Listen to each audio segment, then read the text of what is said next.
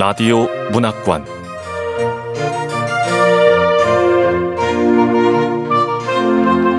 한국 단편 문학 특선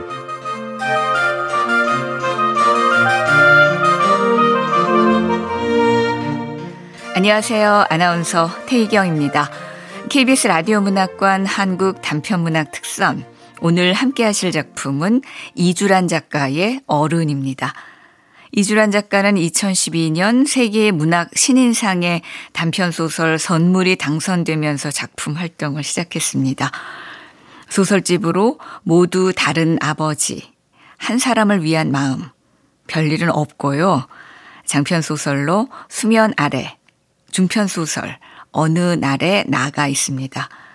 김준성 문학상, 젊은 작가상, 가톨릭 문학상 신인상을 수상했습니다. KBS 라디오 문학관 한국 단편문학 특선 이주란 작가의 어른 함께 만나보겠습니다.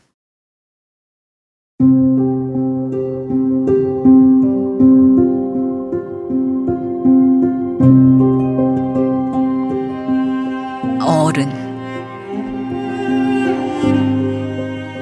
이주란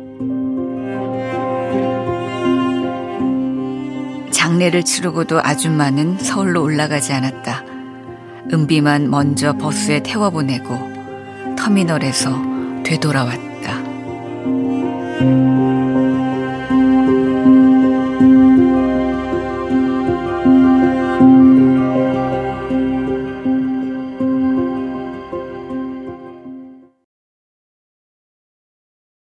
아줌마, 이젠 올라가셔야죠. 그래야지.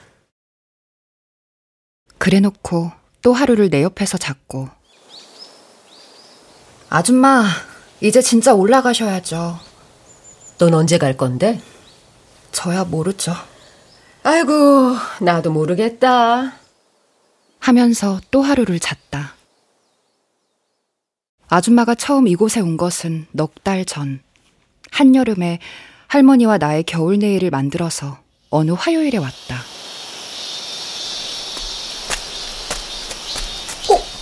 아줌마, 어떻게 평일에 오셨어요? 출근 안 하셨어요? 응. 같은 미싱팀 언니가 화요일마다 배낭을 메고 오잖아. 그래서 무슨 배낭인가 물어보니까 검정고시를 보려고 화요일마다 공부를 하러 간다는 거야. 어, 같은 팀원이 빠지면 아줌마도 일하는 시간이 줄겠네요. 그만큼 수입도 줄어들 테고. 그래서 화요일엔 나도 나하고 놀아주는 시간으로 정했거든. 나하고 놀아주는 시간? 앞으로는 나도 화요일엔 퇴근이 일찍 하고 나하고 놀면서 이렇게 보낼 거야. 그 팀원 어떻게 보면 서로 고마운 거지. 누구? 아이, 아이, 할머니. 얘기 아니라 인사가 늦었어요. 저 박경미예요. 김 점자 레자 세요.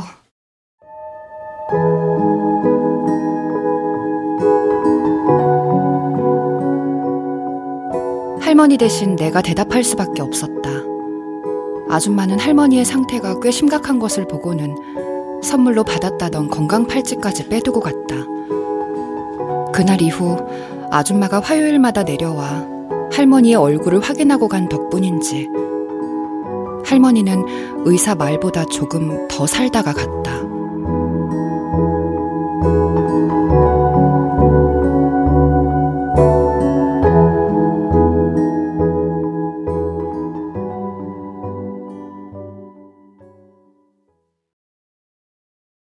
점심엔 순두부를 먹기로 했다. 때일은 찬날씨에 할머니 몫의 겨울 내이는 아줌마의 차지가 되었다. 두부를 만들어 파는 미니 슈퍼까지 가려면 1시간 반쯤을 걸어야 한다. 아줌마, 좀 많이 걸어가야 하는데 괜찮겠어요? 괜찮지, 그럼. 일부러 운동도 하는데 뭐. 아, 오랜만에 시골길 걸으니까 참 좋다.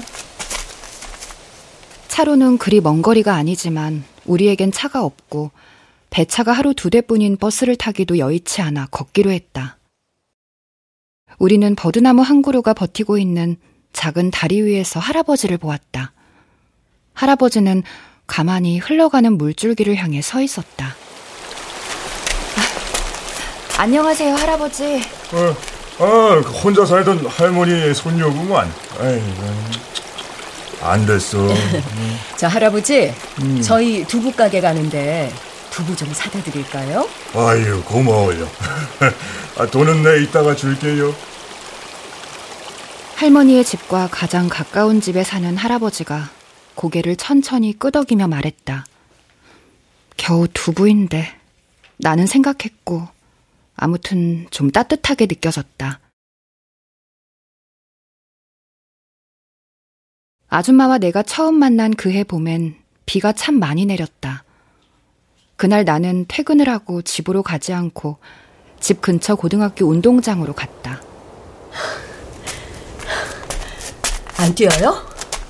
아, 그냥 피곤해서요.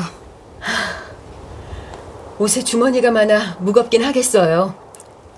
네, 뭐. 좀 춥구나 하면서 앉아 있는데 검은 머리칼을 질끈 묶은 아주머니가 말을 걸어왔다. 나는 대충 대답하면서 아주머니의 옷차림을 보았다. 안경테도 검은색이었고 옷도 어두운 색상이었지만 봄이어서 가벼운 옷차림이긴 했는데 나에게 뭐라고 한 것 치곤 그녀의 옷에도 주머니가 많이 달려 있었다. 아, 아주머니 옷도 주머니 많으신데. 네. 그래도 저는 그냥 달립니다.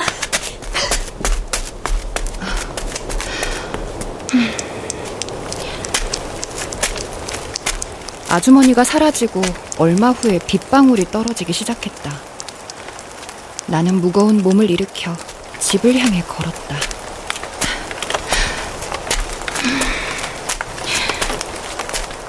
당연한 것처럼 걸었다. 맞을 만한 비가 아니었지만 맞았고, 걸을 만한 거리가 아니었지만 걸었다. 당연한 것. 편의점에서 4천원 정도 하는 우산을 사지 않고 비를 맞는 것처럼 내게 당연한 것들에 대해 생각하면서 천천히 걸었다. 당연하지 않은 게 있기는 하느냐고 스스로에게 물으면서. 집에 가서는 조금 비싼 컵라면에 물을 붓고 스웨덴으로 떠난 그의 SNS를 뒤적였다. 한국은 일하다 죽잖냐. 미친 불법 체류 신세면서. 나는 컵라면의 국물까지 말끔히 먹고서 바로 자리에 누웠다. 젖은 옷을 빨고 싶었지만 방음이 전혀 되지 않았으므로 할 수가 없었다. 다음 날 새벽 아줌마와 나는 뿌연 김이 가득 찬 목욕탕에서 다시 마주쳤다.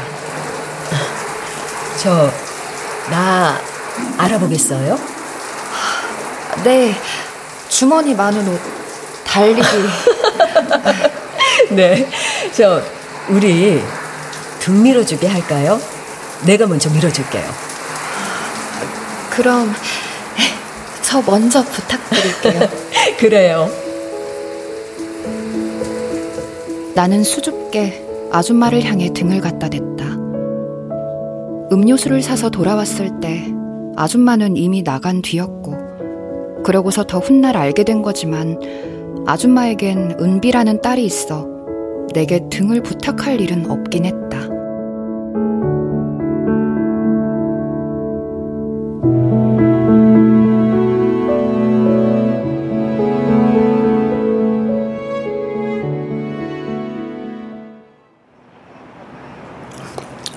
맛있네. 음. 미니 슈퍼에는 간이 탁자 두 개와 여섯 개의 의자가 마련되어 있었다. 이미 탁자 하나를 차지한 할머니 셋은 별말 없이 두부만 먹고 있었는데 그중 한 할머니는 수저를 들지 않은 채였다. 왜? 두부 안 먹어? 아유, 맛있는데. 아, 관도 먹기 싫나 보지. 이알 많고 배가 불렀어. 당이 떨어져서 그렇다니까. 저 순두부 두 그릇 주세요. 네. 아줌마, 여기 라면이나 통조림 같은 것도 파네요. 아, 뭘좀 사갈까요? 어, 라면 말고 우리 국수 사가자. 네. 잠시 후 순두부가 나왔고. 아유, 보아하니 외지에서 왔나 보네.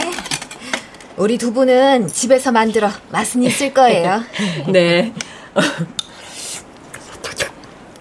음! 어, 정말 맛있다. 순두부가 고소해.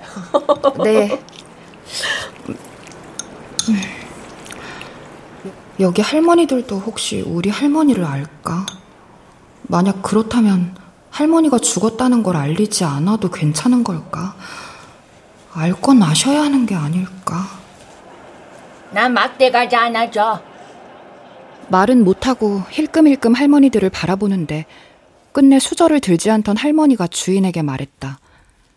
우리는 주인이 막대 과자를 찾아서 당이 떨어졌다는 할머니에게 전하고 올 때까지 기다렸다가 두부를 주문했다. 두부가 넉넉히 담긴 검정 비닐봉지 안에는 아까 순두부를 먹을 때 나왔던 김치도 들어 있었다. 주인이 한사코 괜찮다고 했지만 아줌마는 끝내 약간의 돈을 더 드리고 가게를 나왔다. 김치값이었다. 김치값까지 따로 주시고 아줌마는 돈이 많으신가 봐요. 나는 나한테 잘해주는 사람이 좋아. 아줌마와 나는 두부를 나눠 들고 왔던 길을 다시 걸었다. 아줌마는 내가 태어나던 해부터 미싱을 타기 시작했다. 내보기에 까마득한 느낌인데 막상 아줌마는 그렇지도 않은 것 같다. 라면 대신 사려던 국수는 깜빡하고 요구르트를 사 먹으며 집으로 돌아가는 길.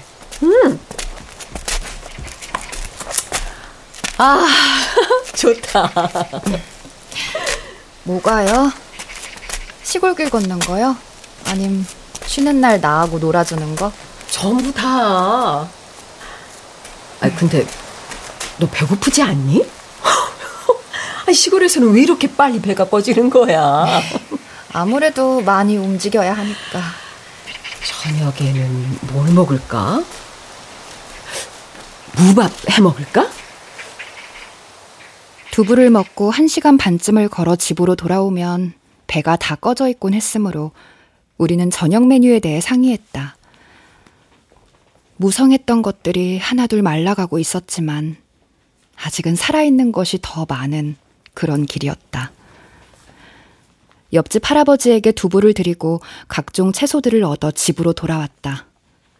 우리는 쌓여있던 나무 팔레트를 어렵게 절단해 아궁이에 불을 지폈다. 아휴, 아휴 이거 리틀 포레스트하고는 완전히 다르구만.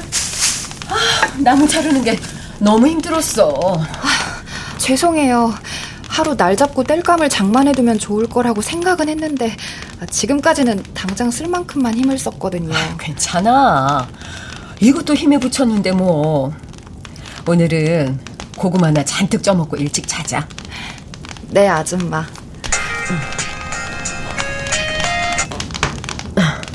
여보세요? 아, 네. 어, 가는 걸로는 하는데 장담은 못합니다. 그날 밤 아줌마는 한 통의 전화를 받았다. 맞다. 아줌마 바쁜 사람이었지. 나는 어쩐지 아줌마가 이번엔 정말 서울로 올라갈 거라는 예감이 들었다. 리모컨이 여기 있네. 아, 태양에 왜 하는지 좀 볼까? 음, 그거 오래된 드라마 아니에요? 나는 요즘에 본다. 들어보면 어느 채널에선가 할 거야 아마. 아, 봐잖아.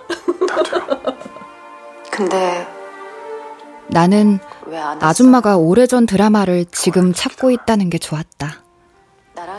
리모컨을 손에 쥔 아줌마의 검은 안경테 너머로 집중한 미간이 보였다.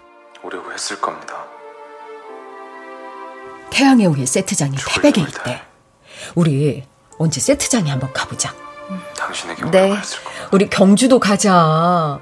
우리 아들 군대 가기 전에 갔었는데 너무 좋더라. 바다가 어찌나 멋있는지. 어, 경주에도 바다가 있어요? 어머, 너 경주 안 가봤구나? 아, 네. 거긴 이제 신라의 태자만 머무르던 곳이 아니야. 이 몸도 머물렀었지.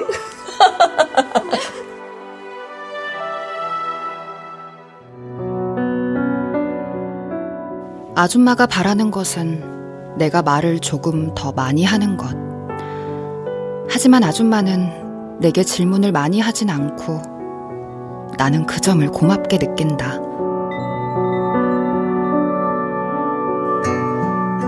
다음 날 아줌마가 서울로 올라가고 나는 오래 울었다.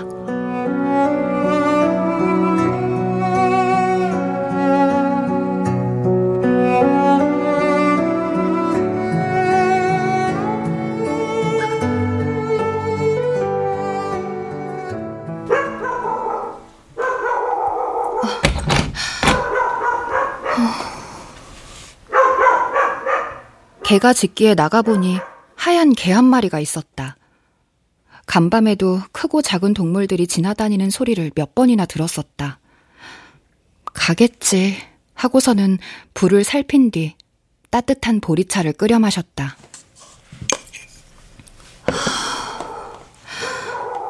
어, 저 개도 보리차를 마시려나?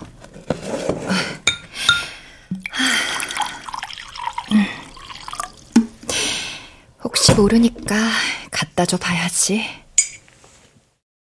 혹시나 그 개가 먹을까 싶어 커다란 밥그릇에 보리차를 좀 부어놓긴 했다. 그런 뒤엔 어질러진 집안을 둘러보았다. 짐이 없는 것 같아도 많았고, 그것들은 내 것이 아닌 할머니의 것이었고, 그러니까 내겐 시간이 필요했다. 어차피 월세라서 할머니의 짐들을 정리하는 대로 이 집도 정리가 될 것이다. 그러고 나면 나도 정리가 좀 되겠지. 오 부장님, 회사도. 언젠가 회사 옥상에서 오 부장님이 말했어. 참 좋은 세상이야. 그치? 나도 그날은 세상이 좋다고 온전히 그렇게 느꼈을까. 아무렴. 햇볕 좋은 날 고층 빌딩의 옥상에서 커피를 마시며 청계천 변을 내려다 보았으니 진심이었을지도 모르겠다. 그즘에 나는 오부장을 상사 이상으로 의지하고 따르고 있었다. 그리고 오부장 역시도 종종 자신을 큰언니 정도로 생각했으면 한다고 말했고, 그럴 때마다 나는 속으로 오부장처럼 되고 싶다고 생각하곤 했다. 그랬던 오부장은 내게 마지막에 좀 다른 사람이 되어 말했다. 나 그런 적 없는데? 경아 씨 나랑 얘기한 거 맞아요? 우리 지금 정규직들도 못 자르고 있어요. 이런데 경아 씨 같은 경우는 진짜 힘들죠. 계약직이잖아. 입장을 바꿔서 생각해 봐요. 당연히, 어? 당연히 힘들지 않겠어요? 그렇게 얼마간의 시간이 흘렀다. 정리를 하기는 해야 하는데. 하, 근데 왜 자꾸 오부장 말이 떠오르는 거야? 경아 씨 같은 경우는 진짜 힘들죠. 나의 경우라는 건 어떤 경우인 걸까? 아니, 나도 알고는 있지만 말하자면 갑자기지만 당연한 것이라고. 그러니까 힘든 건 힘든 건데, 오 부장님이 힘든 건지 내가 힘든 건지. 당연히 힘들지 않겠어요? 당연히 힘들어야 할 사람이 누굴까? 그 당시 당연히 힘들어야 할 사람이 나라는 걸 알았을 때 내가 할 수 있는 최대한의 항의를 했다. 잠시의 침묵 뒤에 오 부장은 나를 회의실로 데려갔다. 경아야, 잘 생각해봐. 내가 그렇게 말했을 리 없어. 그리고 이런 말은 진짜 안 하려고 했는데, 널 이렇게 만든 게 나니?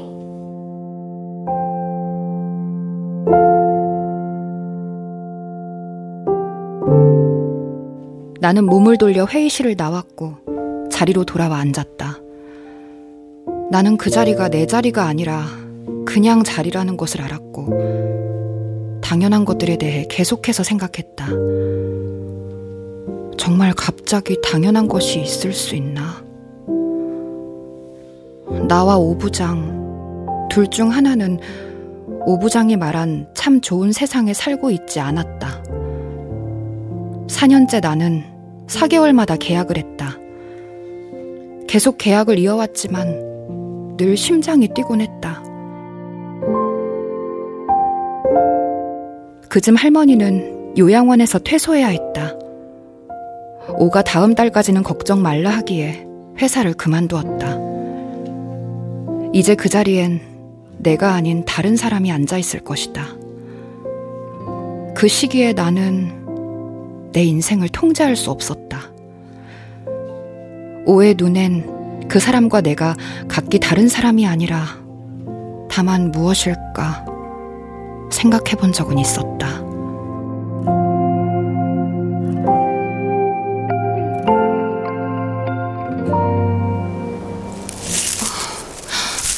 이게 뭐지?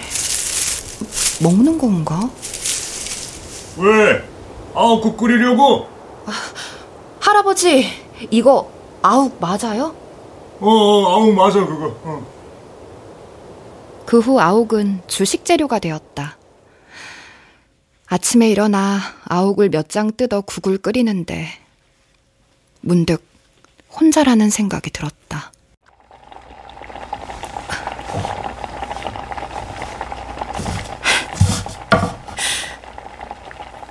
얼마 전에 왔던 강아지도 보이질 않아. 아, 진짜 나 혼자네. 어째서 할머니는 그 시절에 엄마 하나만 낳았을까? 나는 왜 이모도 삼촌도 없을까?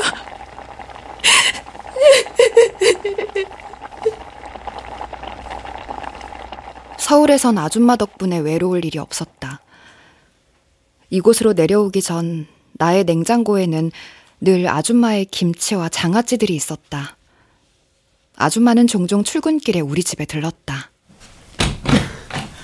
밥은 먹었어? 아, 아줌마 또 오셨어요? 지난번에 보니까 아줌마 집도 청소가 안 돼 있던데 제 밥 챙길 시간에 아줌마 집 청소나 해요. 야, 그런 건 내키면 하는 거야. 아이, 근데 너는 옷이 그게 뭐야? 어, 제 옷이 왜요? 어, 나름 챙겨 입은 건데. 죄다 주머니가 많은 옷밖에 없잖아. 타박하기도 했었다. 아무튼 할아버지가 주신 채소들을 다 먹은 후였으므로 요 며칠은 아욱으로 국을 끓이거나 살짝 쪄서 쌈을 싸먹고 지냈다. 아, 아욱은 잘 쪄졌고 이제 할머니 막장으로 쌈장만 만들면 음. 음, 역시 우리 할머니 막장.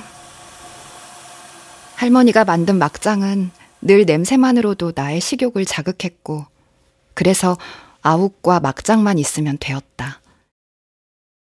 나는 펴지 못한 허리로 끝까지 제 할 일을 했을 할머니를 떠올렸고, 떨어져 사는 동안 할머니가 주로 무엇을 먹고 지냈을지 골똘히 상상하며 시간을 보냈다.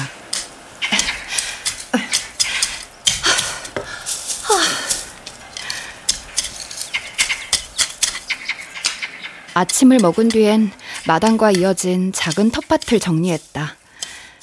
텃밭에는 오래된 작물의 마른 가지들과 집게, 끈 같은 것들이 아무렇게나 널브러져 있었다. 할머니는 이 작은 텃밭에 배추와 무, 파와 마늘, 고추와 가지, 토마토 등을 심었다. 나는 할머니의 토마토를 좋아했고, 특히 달콤한 토마토를 깨물어 먹으면서 할머니에게 듣는 엄마 얘기를 좋아했다. 그때는 서울로 식모살이를 많이들 갔지. 아, 하나뿐인 딸을 보내던 날에 억수 같은 비가 왔고, 네 엄마와 난 꼬박 그 비를 다 맞았어. 날 이러니 내일 가라고 했는데 그냥 가겠다는 거야. 할아버지가 싫다면서. 그리고 신당동 고급 주택으로 들어갔어. 큰 봉제 공장을 운영하는 사장님 집이래. 테레비를 실컷 보며 산다고 편지가 왔었지. 내가 태어난 후로 엄마와 나는 장충동에서 살았다. 초등학생이 될 무렵 엄마는 나를 할머니 집으로 보냈다. 그렇게 할머니와 나는 다가오는 모든 계절을 함께 맞으며 함께 살게 되었다. 아, 아, 이 집게는 다시 쓸 일이 있을까? 지지대는 쓸 일이 없을까? 집게와 끈과 새로 된 지지대 같은 것들을 자루에 넣어 마루에 놓고 방으로 들어왔다. 그리고 여기 내려온 뒤부터 가진 나의 취미 생활. 할머니가 한글 학교에 다니면서부터 써온 일기장을 아무데나 펼쳐 읽었다. 소녀는 자라서 아줌마가 되었다. 할머니가 아니라 아줌마로 쓰여 있어 처음엔 누구의 이야기인가 싶었지만 모두의 이야기라도 괜찮을 말이었다.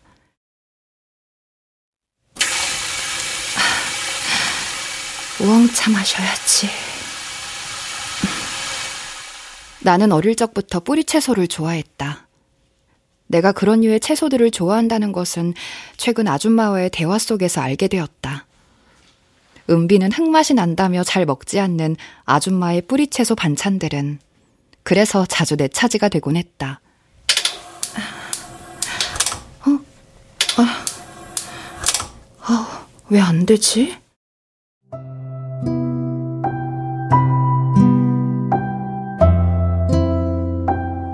가스통이 비었나 보다 하는 생각이 들었다.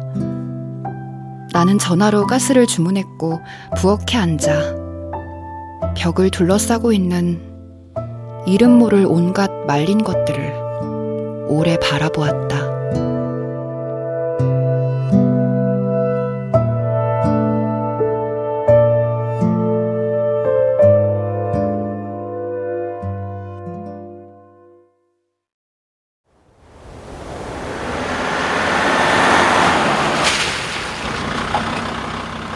갑자기 재호가 찾아온 것은 야트막한 뒷산 너머에서 어둠이 내려올 때였다.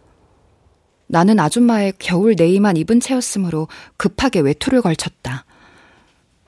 유리로 된 미닫이 문을 드르륵 열며 조금 불안한 눈초리로 재호를 쏘아보았다. 재호는 주머니가 잔뜩 달린 조끼를 입고 있었다. 아, 여긴 웬일이야? 웬일이긴 참. 가스 시켰잖아. 재호는 할머니의 집 뒤쪽으로 가 가스통을 교체했다. 아휴. 많이 늙었네? 그렇지 뭐. 조심히 가. 아이, 가스값을 줘야 가지. 지갑엔 현금이 없었고 다른 방도가 없었다. 나는 가장 편한 옷으로 갈아입고 재호의 트럭에 올라탔다. 그리고 농협에서 현금을 인출해 재호에게 건넸다. 여기. 응. 갈게. 어, 나 데려다 줄게. 괜찮아. 어, 야, 너 거기 살려면 하우스 있어야 돼. 해줘. 재호의 목소리가 들렸고 이번엔 질문이었으나 답하지 않고 내가 뛰어야 할 방향을 바라보며 뛰기 시작했다. 가스집과 철물점, 작은 꽃집과 호프집을 지나 낮고 낮은 지붕들을 지났다.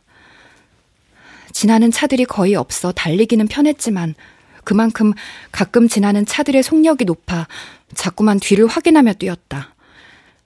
숨이 막 차오르자 젊었을 적에 청계천 고가를 바라보며 꽤나 뛰어다녔다던 아줌마가 보고 싶었다. 넌 최선을 다해 잘 살아왔어. 울던 내게 소맥을 말아주던 아줌마. 자기는 맥주만 마시면서 소맥을 잘도 말던 아줌마. 밤하늘을 바라보며 나는 소리를 질렀고, 아무래도 여긴 너무 추우니 서울로 돌아가야겠다고 생각했다. 원래 아주 오래 있을 생각은 아니었지만, 막상 돌아가려고 마음을 먹으니 할 일이 많았다. 할머니의 짐은 아직 모두 그대로였다. 화요일에 내려오겠노라고 아줌마에게 연락이 왔고, 나는 그 전에 열심히 집을 정리하겠다고 답장을 보냈다. 나 내려가는 날 다음 화요일 아니고 다다음 화요일. 전 아무 때나 좋아요. 은비는 잘 있죠? 잘 있어. 정리든 뭐든 억지로는 하지 말고.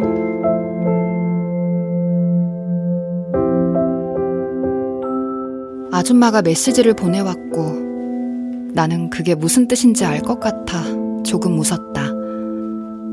그리고 2주 후에 완전히 그 뜻을 파악했다. 세상은 나 없이도 바쁘게 돌아가고 있을 것이었고, 내겐 애도의 시간이 필요했다.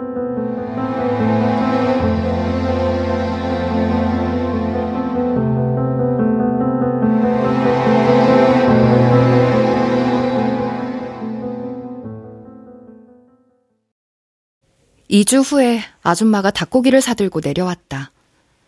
직접 만든 니트와 조끼도 가져왔다. 짐을 내려놓은 아줌마는 서울로 올라갔을 때와 거의 같은 상태의 집을 보고는 배를 잡고 길게 웃었다.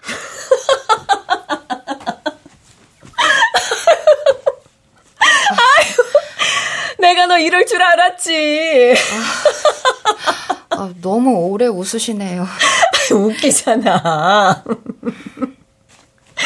저 못 올라갈 것 같아요. 그러네. 이거 다 정리하려면 시간이 좀 걸리겠어. 아줌마는 집안을 둘러보며 말했다. 달라진 거라곤 어디서 났는지 모를 스티로폼 박스에 팔을 옮겨 심은 것뿐.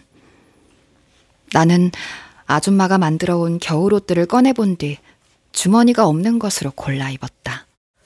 서울에 올라갔더니, 아이, 그새 오래 다닌 집 앞 슈퍼가 사라지고 없더라. 넌 울고 싶은 만큼 울었어? 아... 아줌마가 물었고 나는 잘 모르겠어서 대답 없이 닭고기를 가지고 부엌으로 갔다. 생닭을 만져본 적은 없는데 손질하는 척을 하며 괜히 닭고기가 든 팩을 들었다 놨다 했다.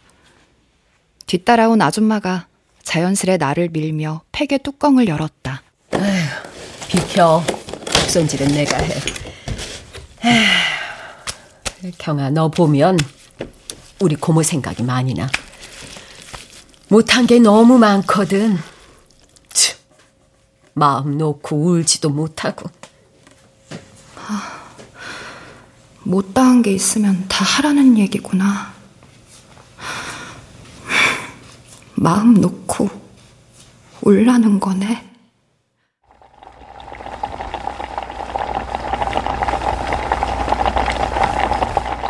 쌀이 한 톨도 남아있지 않아 밥은 못했고, 눈물을 다 닦고 나자 닭볶음탕이 완성되어 있었다. 우리는 쌀을 사기 위해 시간을 맞춰 버스를 타고 시내로 나갔다. 마침 장날이었기에 농협에서 현금을 인출했다. 어머, 아직도 상추가 있네? 응, 이런 게 맛있어. 맛있는데 너무 조금 줘. 아이, 아이, 그래야 이분도 돈을 버시죠. 아유, 그래도 너무 비싸. 나는 어쩐지 조금 재미있는 마음이 되어 상추를 구입했다. 천 원이었다. 시장 한편에는 뜨거운 생강차와 유자차, 칡즙과 믹스커피 같은 것을 파는 작은 손수레가 있었다. 우리는 생강차를 사 마셨다.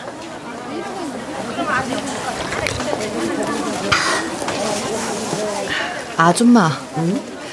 근데 어디 안 좋아해요? 아프냐고? 네, 왠지 조금 그래 보여서요. 다들 아프지 뭐. 아줌마가 생강차를 마시며 웃었다. 다 마신 컵을 반납하고 아줌마의 머리카락을 자르기 위해 미용실을 찾았다. 아줌마는 커트만 하겠다며 유진 미용실로 들어갔고 나는 쌀을 사러 갔다. 미용실 안에 앉을 자리도 애매했고 무엇보다 그냥 사람들이 보고 싶었다. 야, 넌 일 안 하냐? 어, 재호구나. 저 커피나 한잔 하자. 동행이 있어서 금방 돌아가 봐야 해. 아, 여기 벤치 있네. 잠깐 앉기나 하자. 어. 아휴, 밥은 먹고 다니냐? 쌀 사러 왔다.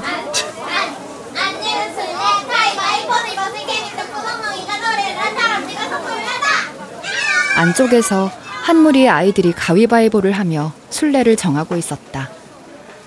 좀 전에 마셨다고 했는데도 재호는 마실 것을 사온다며 자리에서 일어났다. 재호가 가고 나는 멍하니 아이들을 바라보았다. 몇 번의 가위바위보 끝에 순례가 된 아이는 상심한 듯 보였으나 곧 충실히 자신의 역할을 수행했고 그 모습을 보자 문득 그가 떠올랐다. 스웨덴으로 떠나기 전 오와 최 차장은 그의 계약을 두고 토마토 게임을 했다. 팀원 모두 베트남 쌀국수로 점심 식사를 하고 들어온 후였다. 아마도 그에게는 그날 점심 식사의 메뉴나 맛이 전혀 중요하지 않았을 것이다. 최 차장은 자신의 자리에 눕듯이 앉아 그에게 커피를 타오라고 지시했고 그는 탕비실로 가 커피를 탔다. 커피를 가져온 그를 앞에 두고 최 차장이 오 부장에게 게임을 제안했다. 오 부장이 이기면 재계약하는 거고 내가 이기면 계약하지 않는 걸로. 좋아요. 그, 안 내면 술래 가위바위보! 초등학생 자녀가 둘씩 있는 그들은 큰 소리로 가위바위보를 외치며 세 판을 진행했고 그는 그 모습을 꼼짝없이 지켜보았다. 결과적으로는 오가 이겼으나 얼마 후 그의 계약은 해지됐다.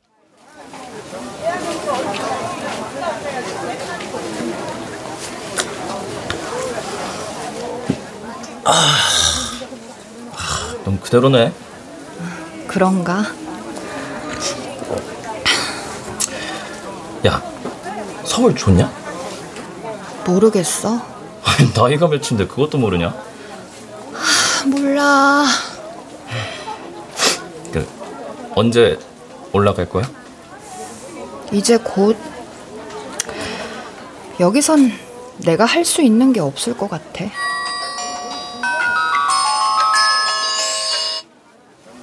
아줌마로부터 전화가 와 나는 재호에게 가기 전에 볼 수 있으면 보자고 말하고 자리에서 일어났다. 아줌마는 단정하게 자른 머리를 하고 뻥튀기 기계 앞에 앉아 뻥튀기를 먹고 있었다. 우리 밥 대신 뻥튀기나 먹고 살자. 아, 집에 안 가요? 냄새가 너무 좋아서 조금 더 있고 싶어. 근데 김태리 진기주는 있는데 지금 류준열이 없잖아 이 사이에. 아줌마는 참. 너 저쪽 벤치에 같이 앉아 있던 남자 봤다? 그럼 걔가 류준열인가? 어? 슈퍼에서 봤던 사람이네. 난 홍말순이야. 아유, 예, 박경미예요. 그 옷은 어디서 샀어요? 제가 만든 거예요. 젊은 사람이 솜씨가 좋네. 청계천에서 35년 미싱 했거든요. 아유, 대단하네요. 대단하긴요. 날이에요? 네, 이쁘죠? 그 말을 듣고서 나는 뒤돌아섰고 바지단을 털거나 신발 밑창을 살펴보며 괜히 딴청을 피웠다. 딸은 경아랑 은비랑 둘이고요. 아들도 하나 있어요. 승우라고. 지금 군대 갔어요. 할머니가 더 물은 것은 없었으나 아줌마는 덧붙였다.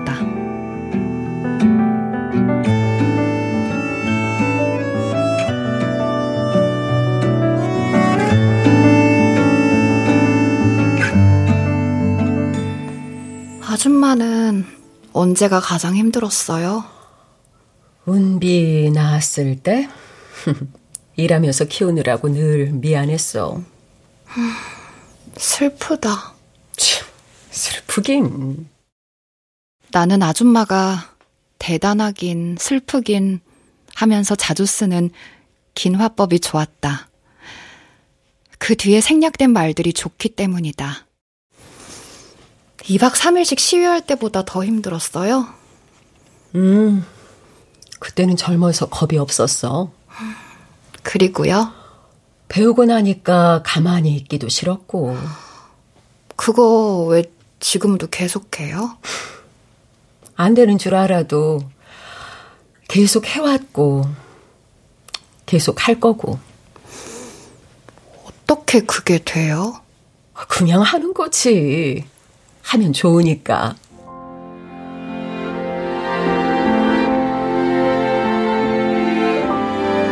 아줌마는 늘 행동으로 내게 말하는 사람이었다. 난 아줌마가 정직하다고 생각한다. 지금은 못할 것 같다는 일을 그때는 어떻게 할 수 있었을까? 아줌마는 자기도 잘은 모르겠지만 약간의 오기가 있었던 것 같다고 말했지만 나는 그녀에게 약간의 오기와 함께 어떤 류의 사랑이 있었을 것 같다는 생각이 든다. 사람과 사랑 때문에 그랬을 거라고. 사람에 대한 사랑 때문에.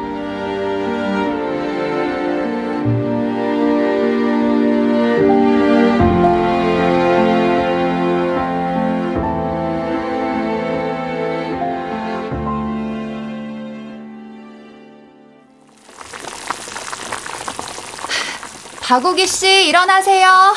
맛있는 묵국 끓였어요. 나 10분만. 네, 그러세요. 아줌마와 나는 아침밥을 먹고 버스 터미널로 갔다. 마을 버스를 놓칠 뻔했으나 아주머니나 나나 뛰는 데는 일가견이 있었다. 우리는 집에서 출발할 때부터 운동화 끈을 바짝 조여매고 정류장까지 뛰었다. 간신히 마을버스를 타고 읍내에 내려 다시 터미널로 가는 버스를 갈아탔다. 터미널에서 커피우유를 사 마셨고 버스에 타면 다시 좀 자기로 했다. 얼마나 잤을까? 버스기사의 안내방송에 눈을 떴다. 이, 해 떨어지기 전엔 도착을 하는데요. 혹시 몰라서 국도로 좀 돌아요. 기사님, 충청도 분이시네?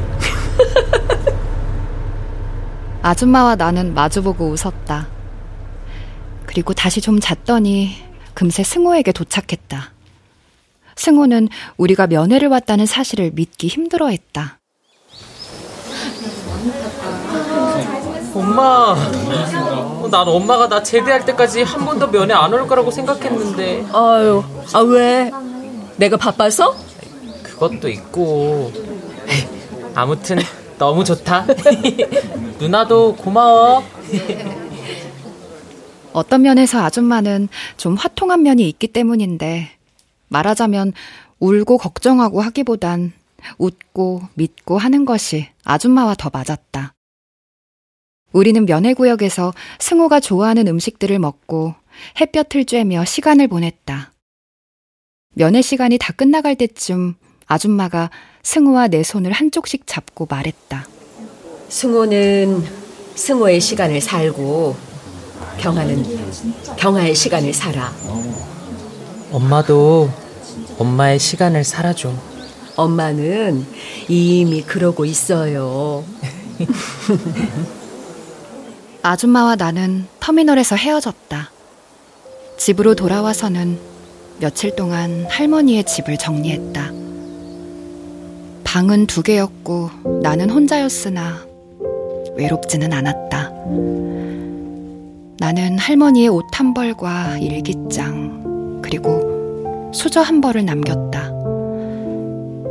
몇 장 없는 사진들도 일기장 사이에 끼워두었다. 할머니의 집주인에게 전화를 걸어 월세 금액을 정산했고, 가구 처분은 재호의 도움을 받았으며 하얀 강아지는 옆집 할아버지와 가족이 되었다. 그리고 나는 두 번 할아버지에게 두부를 사다 드린 대가로 말린 나물들을 얻었다. 괜찮다는데도 늘 넉넉히 챙겨주시곤 했고, 그런 날엔 나물을 잔뜩 불리고 볶아 비빔밥이나 전을 해 먹었다.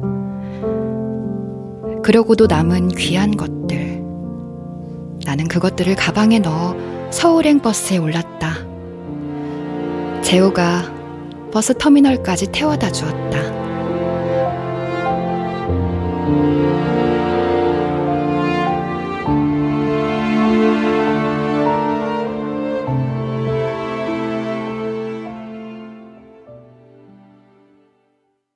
신당역에서 내려 아줌마의 집으로 가는 길.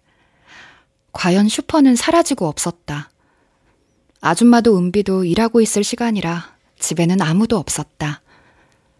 나는 승우가 쓰던 방에 가방을 내려놓았다. 일주일 정도 이 방에 머물 예정이다. 짐을 풀고 가만히 누워 천장을 바라보았다. 하, 4개월이 이렇게 길었나. 그렇게 한참을 누워 있다가 깜빡 잠이 들었다.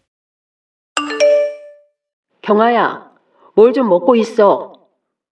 아줌마의 메시지였다. 그걸 보니 그제야 허기가 몰려왔다. 종일 아무것도 먹지 못했던 것이다. 부엌으로가 냄비 두 개를 열어보았다. 하나는 된장국, 하나는 호박죽이 들어있었다. 나는 호박죽을 데워 방 안에서 먹었다.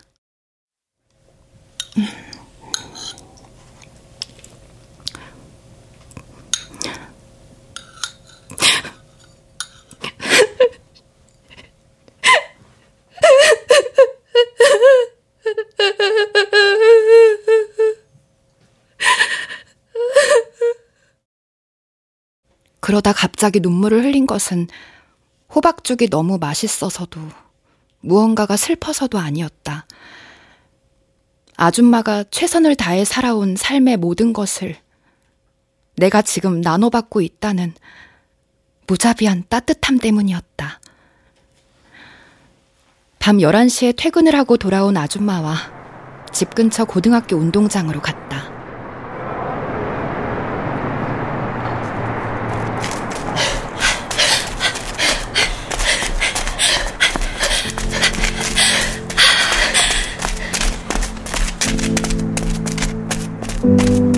우리는 운동화 끈을 조여매고 달리기 시작했다. 나는 아줌마의 뒤에서 아줌마를 따라 뛰었다. 운동장에는 우리 말고도 대여섯 명의 사람들이 달리기를 하고 있었다.